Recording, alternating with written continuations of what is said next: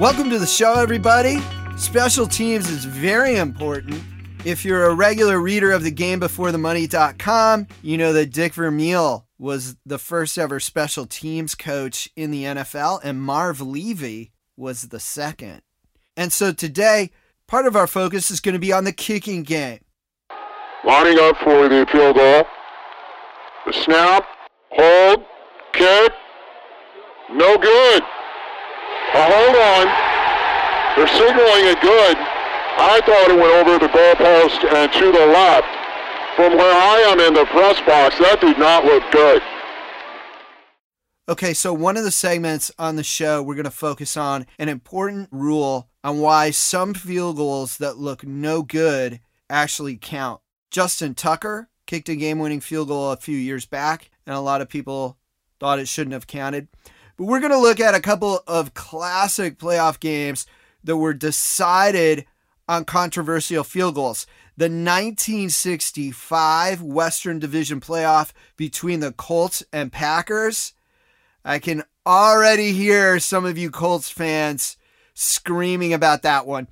Also, the 1986 AFC Championship game ended on such a call, although John Elway's drive is much better remembered than Rich Karlis's game winning field goal in overtime. All pro linebacker Karl Mecklenburg of the Denver Broncos will give his memory of that field goal and will also outline the rules so when it happens in a game, you'll be prepared. I'm not old enough to remember the Colts Packers game, but I do remember the AFC Championship game and thinking that that field goal was no good. So we'll look at what the refs might have been thinking when both field goals were called good. We're also going to discuss the only kicker to win the NFL's MVP award. In 1982, Mark Moseley won the Most Valuable Player award, and he'll talk about winning that award. Also, give you the game before the money college football preview, focusing on teams that aren't getting enough press. So stay tuned to the game before the money on the SportsMap Radio Network.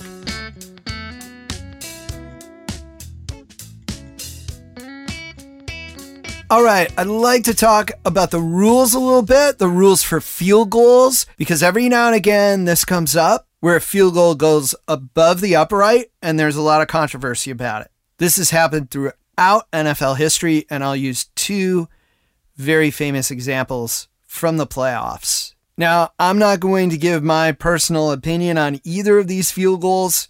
I'm standing neutral here, just giving the history and the quote from the NFL rulebook. In 1965, the Baltimore Colts and Green Bay Packers tied for the NFL's Western Conference title. This was back in the day when there was usually only one playoff game, the NFL championship game. In 1965, however, there was a divisional playoff between the Colts and Packers at Lambeau Field, which, by the way, had just been named Lambeau Field in August of 1965. Before that, it was called New City Stadium. You can learn more about that on thegamebeforethemoney.com. The 1965 Colts at Packers playoff is famous for several reasons. First, it was rare that there was an extra playoff game during that era. Second, the Colts were without Johnny Unitas, who was lost to a knee injury and they were without second string quarterback Gary Cuozzo, who suffered a shoulder injury. Don Shula, the head coach of the Colts at the time, started halfback Tom Matte at quarterback. Matte wore a wristband with the plays written out on it to help him call plays. You might think that gave the Packers a huge advantage, but their star quarterback, Bart Starr, was injured on the first play of the game. Zeke Bratkowski filled in.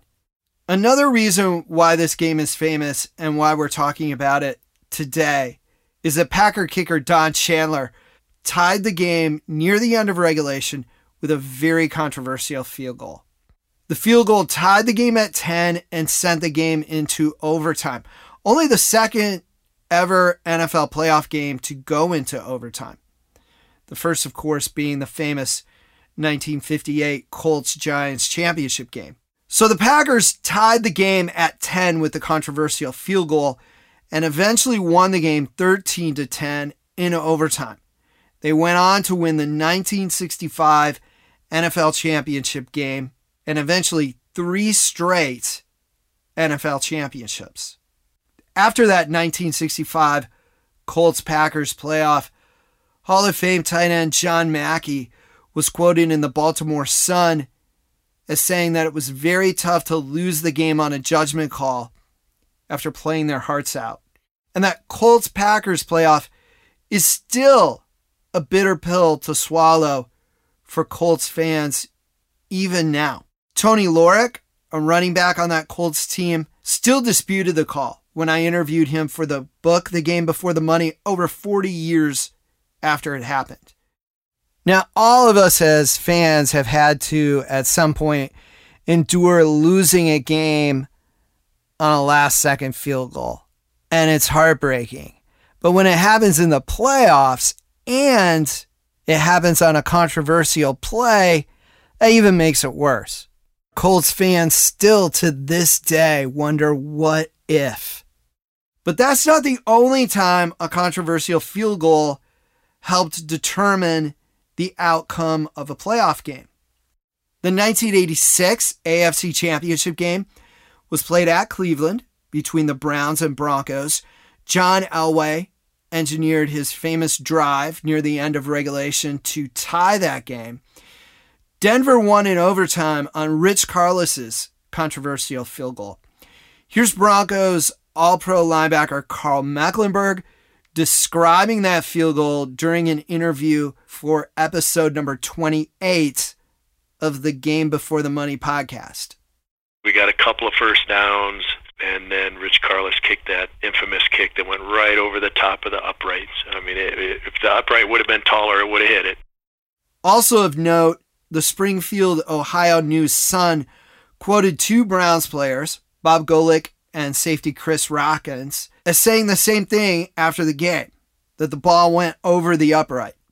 Pay attention now because this is super important to remember because this happens from time to time and the media gets the fans all worked up about it. And maybe a lot of broadcasters don't know the rule. I don't know. But you're going to learn the exact rule right now. And it's been this way for a long, long time.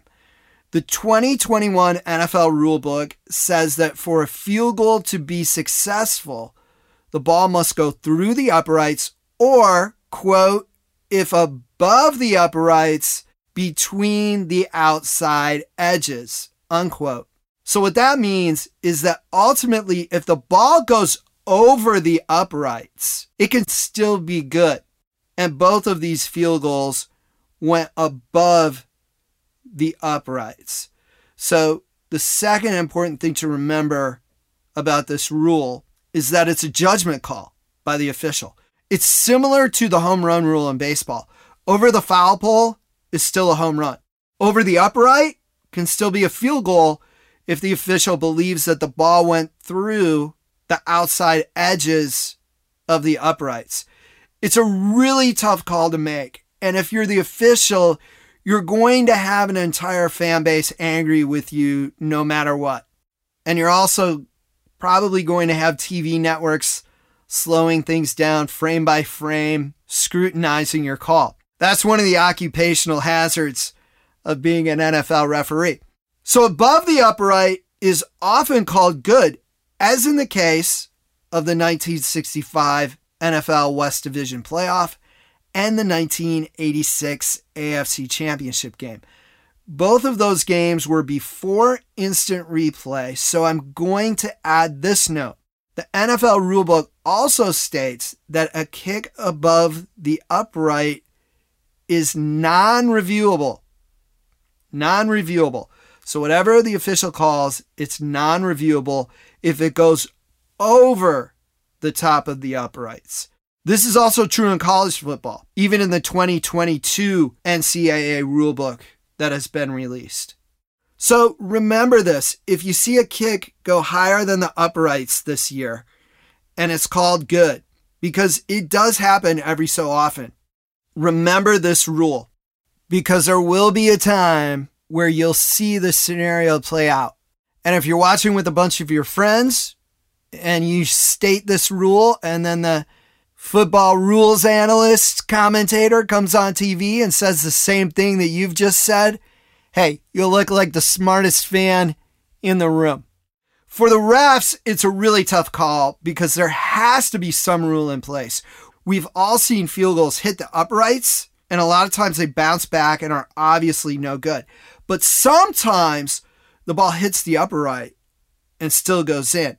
I can't say for sure, but my guess is this rule is in there to give some leeway to the kicker and and possibly to the officials too, because it's really difficult to determine where an end over end football exactly flies when it's higher than the upright, and to guess whether if it would have hit a taller upright and to guess at whether it would have went through or whether it would have bounced off. So that's the rule. If it's over the upright, it's basically a non-reviewable judgment call by the officials. And at least in the NFL, the ball has to be between the outside edges of the goalpost. So the kicker gets a little bit more that width of the goalpost. After the controversy of the 1965 Packers Colts playoff, the NFL raised the uprights for the next season from 10 feet above the crossbar to 20 feet higher. Some of you might remember Justin Tucker made a field goal over the uprights to win a game for the Ravens against the Patriots. After that, the NFL raised the uprights from 30 feet above the crossbar to 35 feet above the crossbar.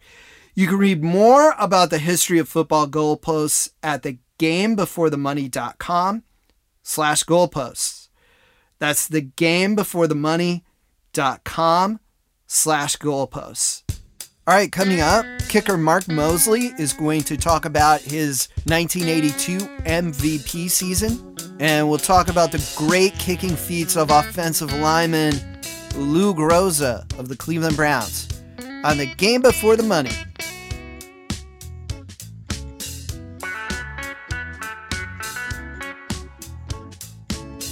All right, welcome back. At the top of the show, I mentioned that there was a year that a kicker won the NFL's Most Valuable Player Award. That year was 1982, and the kicker was Mark Moseley. Moseley kicked for the then Washington Redskins and was one of the team's best known players and one of the NFL's most clutch kickers of his day and perhaps in history. He was known for making late field goals, both of the game winning and game clinching varieties. He was also one of the game's last straight ahead kickers, and perhaps the last. If you grew up only watching soccer style kickers like we have today, those who line up at an angle towards the holder rather than straight ahead, I urge you to watch some film of Mark Moseley and see the style of a bygone era. So, how on earth did a full time kicker win the NFL's Most Valuable Player award? Well, 1982 was a unique year all around. Mostly it was unique in a bad way for us fans. The season openers were scheduled for September 12th Opening weekend is always exciting, but in 1982, however, there were looming problems between the owners and the players. The owners nearly imposed a lockout before the season started. The players went on strike after week two. NFL football didn't resume until late November. NBC tried broadcasting Canadian Football League games to help us fans get through it all, those of us who suffered through 1982 went a long time without the NFL. It was a very ugly players owners war that turned into the longest strike in American pro sports history at the time. It was 57 days long. Somehow the players still didn't get free agency after it was all over, but that's another story for another day. Overall, NFL teams ended up playing a nine game schedule in 1982. The playoffs were set up differently, and there were eight wild card round games. 16 teams made the playoffs. A couple of them had losing records. Lions owner William Clay Ford called that year's playoffs, quote, a Mickey Mouse playoff setup. And yes, the Lions were one of the teams with a losing record that made the playoffs that year. On the exciting side for fans, Mark Moseley played a big role in the 1982 season. His performance was magnified by the fact that there were only nine games. Moseley's trusty foot scored every point for Washington in a 12 7 victory over the Cardinals. In fact, Moseley scored 40% of Washington's total points that entire season. That is per pro football reference. And not only that, he scored when it counted. He was a perfect 12 for 12 in games that were decided by seven points or less. Those of you who remember Mark Moseley are probably not that surprised to hear that statistic. His most important regular season field goal in 1982 came against the division rival New York Giants in a snowstorm at the old RFK Stadium. He booted a 42 yard field goal in the driving snow to seal a division title and set a new NFL record for the most consecutive field goals made. Here's Mark Moseley's memory of the field goal from episode 59 of the Game Before the Money podcast. Kick against the Giants that year was from 42 yards in a driving snowstorm. It set a new NFL consecutive field goal record. It won the game, and it put us in the playoffs for the first time in six years. So there was a huge, huge amount of pressure on that one kick, but it was something that I lived for. Came down to the fourth quarter with four seconds left, and I went out to attempt a 42 yard field goal in a snowstorm that you couldn't even see the goalpost. It was snowing so hard. And the field was a mess. And they actually broke through, and a guy actually hit the ball with his hand, and it still never it never wavered. It went right down the middle from 42 yards out. After the playoffs started, Washington mowed through the 1982 NFC playoffs. The closest margin of victory was a 14 point win over arch rival Dallas in the NFC Championship game.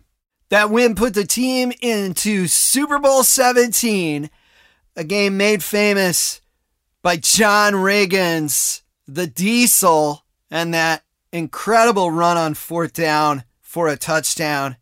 Washington beat Miami that game 27 to 17. That was the franchise's first championship in 40 years.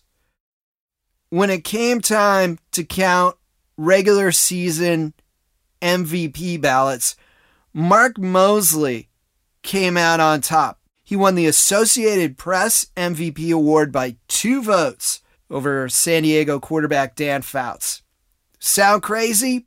That's how clutch Mark Moseley was. Plus, again, his accomplishments were magnified in a shortened nine game season. All of his kicks were that much more important in a short season. Also, he didn't just win the Associated Press Award, he also won the Sporting News Player of the Year Award and the UPI NFC Most Valuable Player Award kind of like a great party, sometimes you have to be there to understand. But in 1982, Moseley was as important to his team's success as anybody was in the National Football League. Mark spoke about the moment that head coach Joe Gibbs told him that he had won MVP honors. Coach Gibbs came up to our team meeting and came in and said, Guys, I want to make an announcement. Says they just named Mark as the NFL MVP this year. And the team went ballistic. You know, they went crazy. What a blast it must have been to be at that team meeting and hear that your kicker had just won the most valuable player award.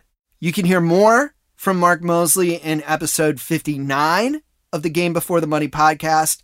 Most people don't really know Mark Moseley's story. Most of us think of him as being one of the most clutch kickers in NFL history and the only full time kicker to win league MVP. But he really was the kicker that nobody wanted. It's a rags to riches story, and I hope you take the time to hear Mark Moseley share it with you on episode 59 of the Game Before the Money podcast.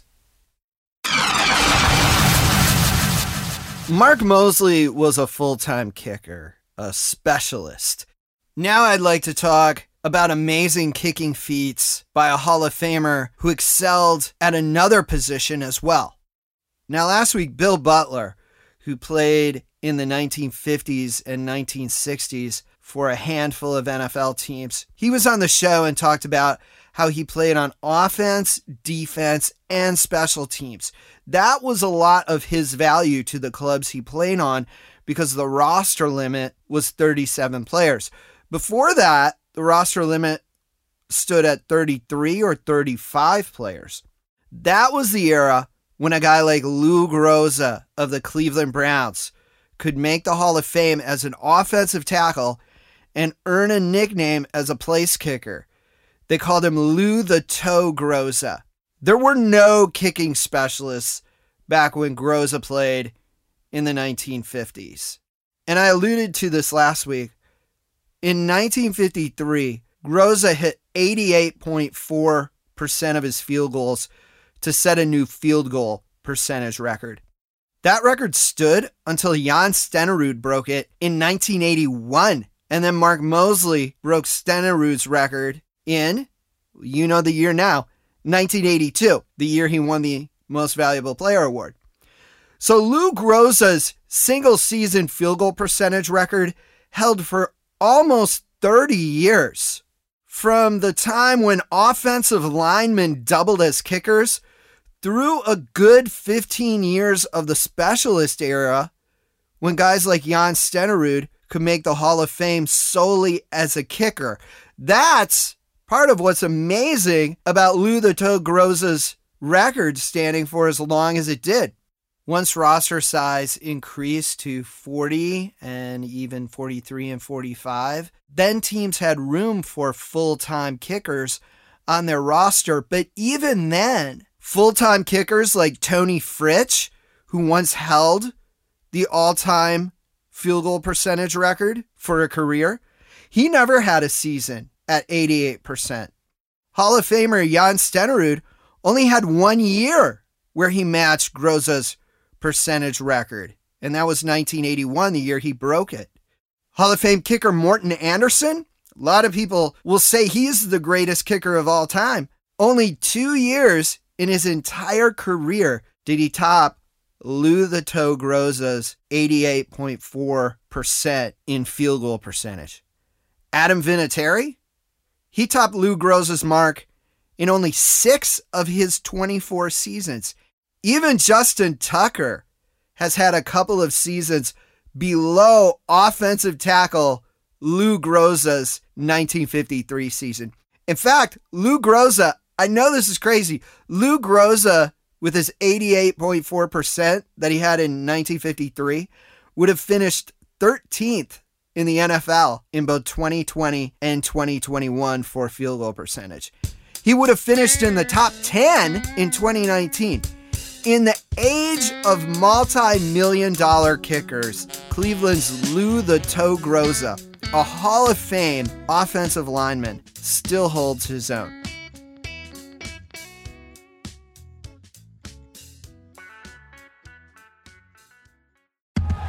Okay, college football. I love college football. I'm guessing you do as well. I love the history of the game. I love the tradition. It's awesome. So, this is the game before the money's college football preview. It's not going to be the obvious, like, watch out for Alabama, keep an eye on Ohio State. If you're a knowledgeable fan, you already know that stuff. So at least 90% of this is going to be off the beaten path. Because one of the great things about college football is every team has a story each year. And it doesn't have to be just your top ranked teams to be fun and enjoyable. So I'm going to tell you a few things that I'm looking out for this year that I'm excited about and what I'm going to be watching for. I'm going to start with three teams in the Big 12 and what I'm going to be watching for. First, with Baylor having a great year last year under Dave Aranda. They were a surprise team. They won the Sugar Bowl. Are they going to be able to continue that? You'll see this in college football sometimes. A team will have a surprise year because they kind of sneak up on everybody. I'm not saying that's the reason why Baylor won last year, but I'm curious to find out how they're going to do this year if they can put back to back great seasons together. The one team I'm super interested in in the Big 12 is Kansas State. I really like what Chris Klieman is doing there. They've got Collin Klein as their offensive coordinator. You might remember he was an exciting quarterback at Kansas State. The Wildcats finished 8 and 5 last year, and they had close games against OU and Texas, and they hung in there with Baylor too. And there are three players I'm really going to be watching. And the first is the guy that I think can be the next big breakout defensive star in college football. Felix Anudike Uzomah. I'm just going to nickname him Felix the Wildcat. I voted for him for All American last year. I put him on my All American ballot. He didn't make the All American team as a sophomore last year, but at times he looked unblockable as a sophomore. I'm really excited to see what this kid can do his junior year. Plus, they have Deuce Vaughn in the backfield, an exciting running back, had over 1,400 yards last year. And at quarterback, they have from Nebraska, Adrian Martinez. And I'm really looking forward to what he can do under offensive coordinator Collin Klein. Now, the third team in the Big 12 that I'm going to keep an eye on is TCU. Because I'm curious to see how they do with Sonny Dykes as their head coach. He said during the Big 12 media days that, quote, TCU is about winning championships. And Coach Dykes also says he wants to coach in that type of environment. We talked about culture in the first couple of episodes of the game before the money. I'm looking to see what kind of culture is going to be built up around that TCU football program. If we can kind of perceive what post Gary Patterson culture is going to be like. I'm also going to be looking forward to that TCU at SMU game on September 24th. Should be good fun. Sonny Dykes against his former team. Now, here are some other teams I'm going to be watching USC with new head coach Lincoln Riley. Talk about hitting the jackpot in the transfer portal. Caleb Williams at quarterback. Jordan Addison, the Biletnikoff Award winner at receiver. Look, I'm not necessarily a USC fan, but they're one of those classic teams. And when they're competitive, college football is just that much more exciting. Same with Texas, Notre Dame, Alabama. At least for me. I want to see the traditional powerhouses be good. And this USC team, with those transfers and Lincoln Riley coming over from Oklahoma, they could be right back on top. So I'm going to be watching for that. Also, going to be watching Michigan State in the Big Ten. Kind of similar situation with Baylor. Mel Tucker coached them to a 10 and 2 record last year. Are the Spartans back? They lost star running back Kenneth Walker to the NFL. They've got two transfer running backs and only two starters returning on the offensive line. So, what I'm paying attention to with Michigan State is how well Coach Tucker can handle that turnover. And this could give us a look as to how consistent that Michigan State program can be over the next few years.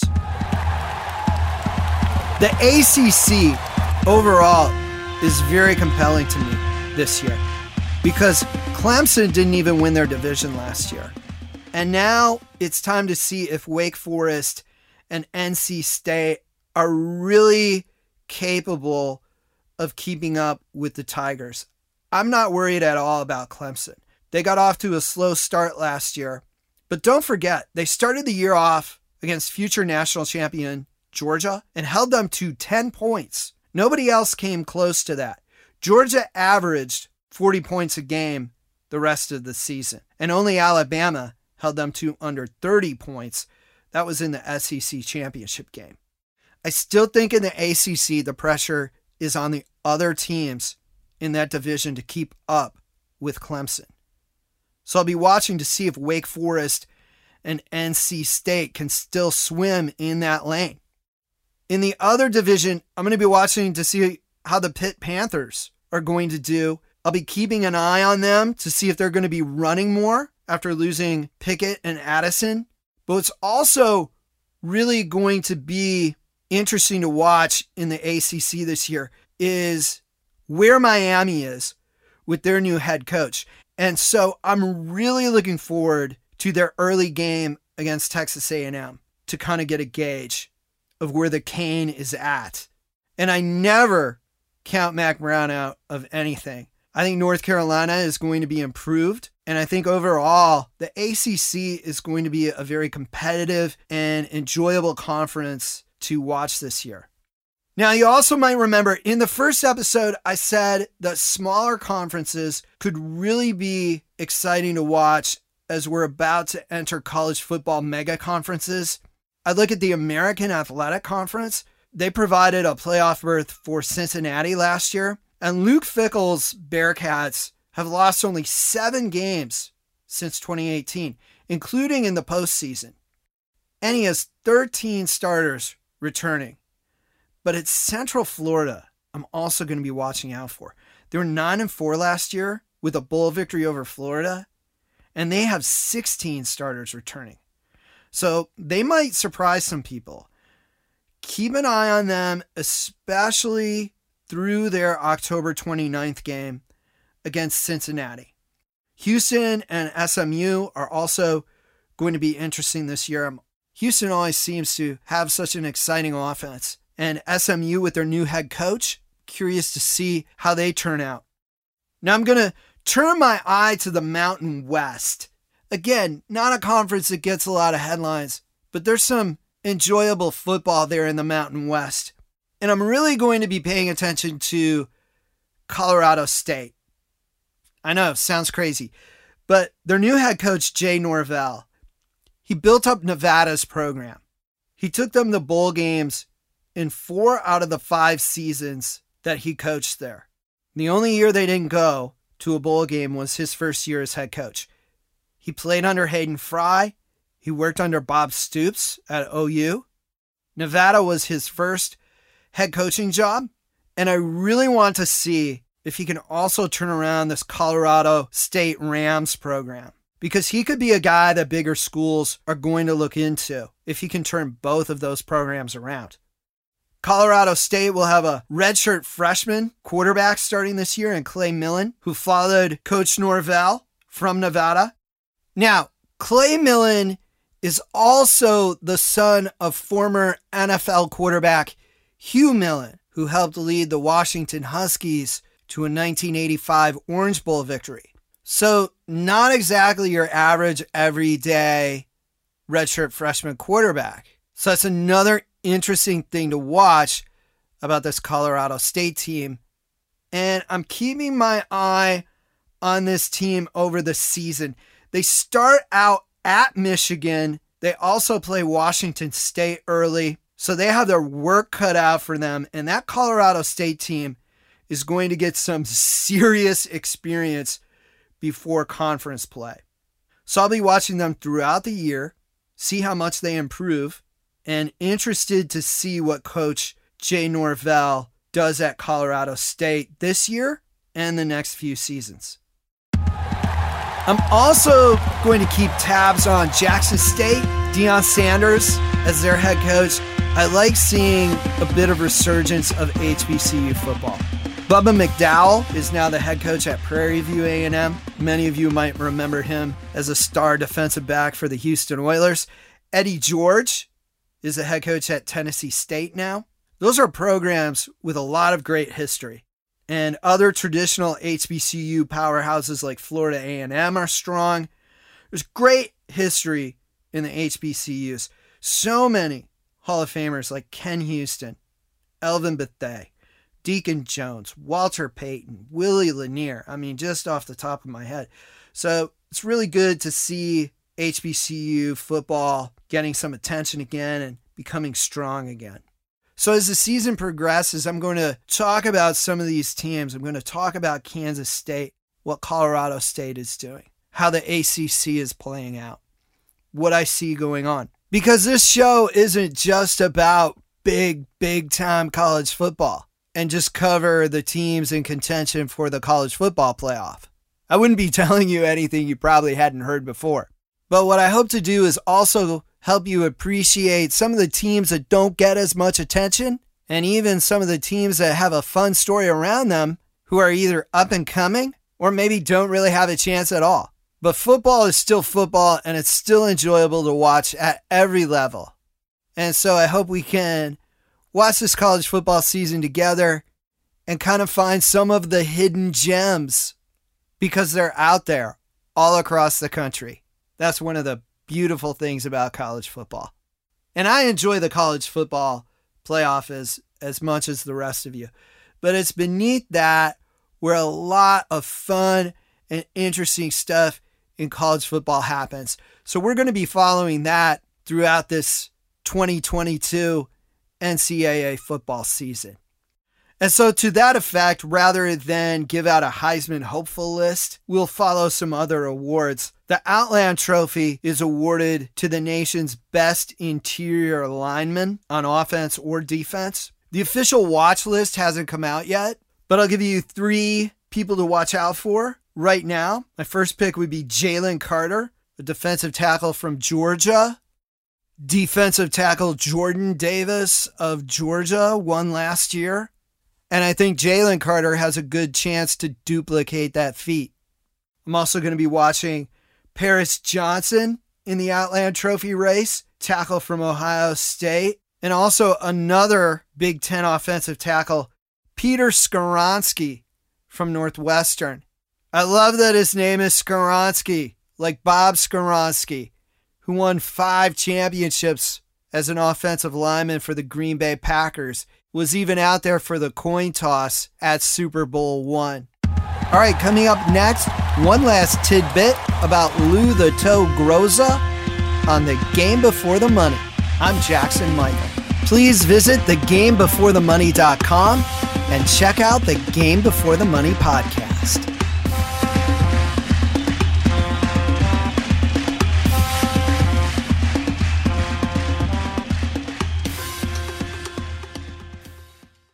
Talked about legendary Cleveland Browns lineman Lou the Toe Groza earlier in the show, who was also an outstanding kicker in his day.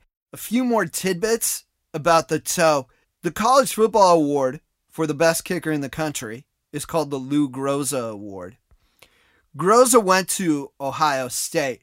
His college coach was the legendary Paul Brown. Groza didn't stay at Ohio State long because he joined the Army to serve in World War II. A lot of well known NFL players were part of World War II, and Upton Bell and I are going to discuss that on a future show or on the podcast. I'll keep you posted. Lou Groza served as a medic in the Pacific Theater during the war, Paul Brown started signing players for the newly formed Cleveland Browns and sent Groza a contract, which he signed while serving in the South Pacific. When Groza came back from the war, he showed up to Brown's training camp in his army fatigues. What's amazing to think about is that Groza played only one year of college football, but since it was under Paul Brown, the legendary head coach of the Cleveland Browns, he was offered a contract to sign with Cleveland, and he ended up with a Hall of Fame football career. And although he was a Hall of Fame offensive lineman, he ended up scoring more points in his career than Jerry Rice. How about that, as Mel Allen would say? Lou Groza was an excellent all around athlete. He helped lead his high school to the state basketball championship. And Lou Groza's brother Alex played basketball at Kentucky when they won two national championships. Thank you for listening to the game before the money. I'm Jackson Michael. For more great football stories, please visit thegamebeforethemoney.com and check out the Game Before the Money podcast. We'll see you next week. Thank you.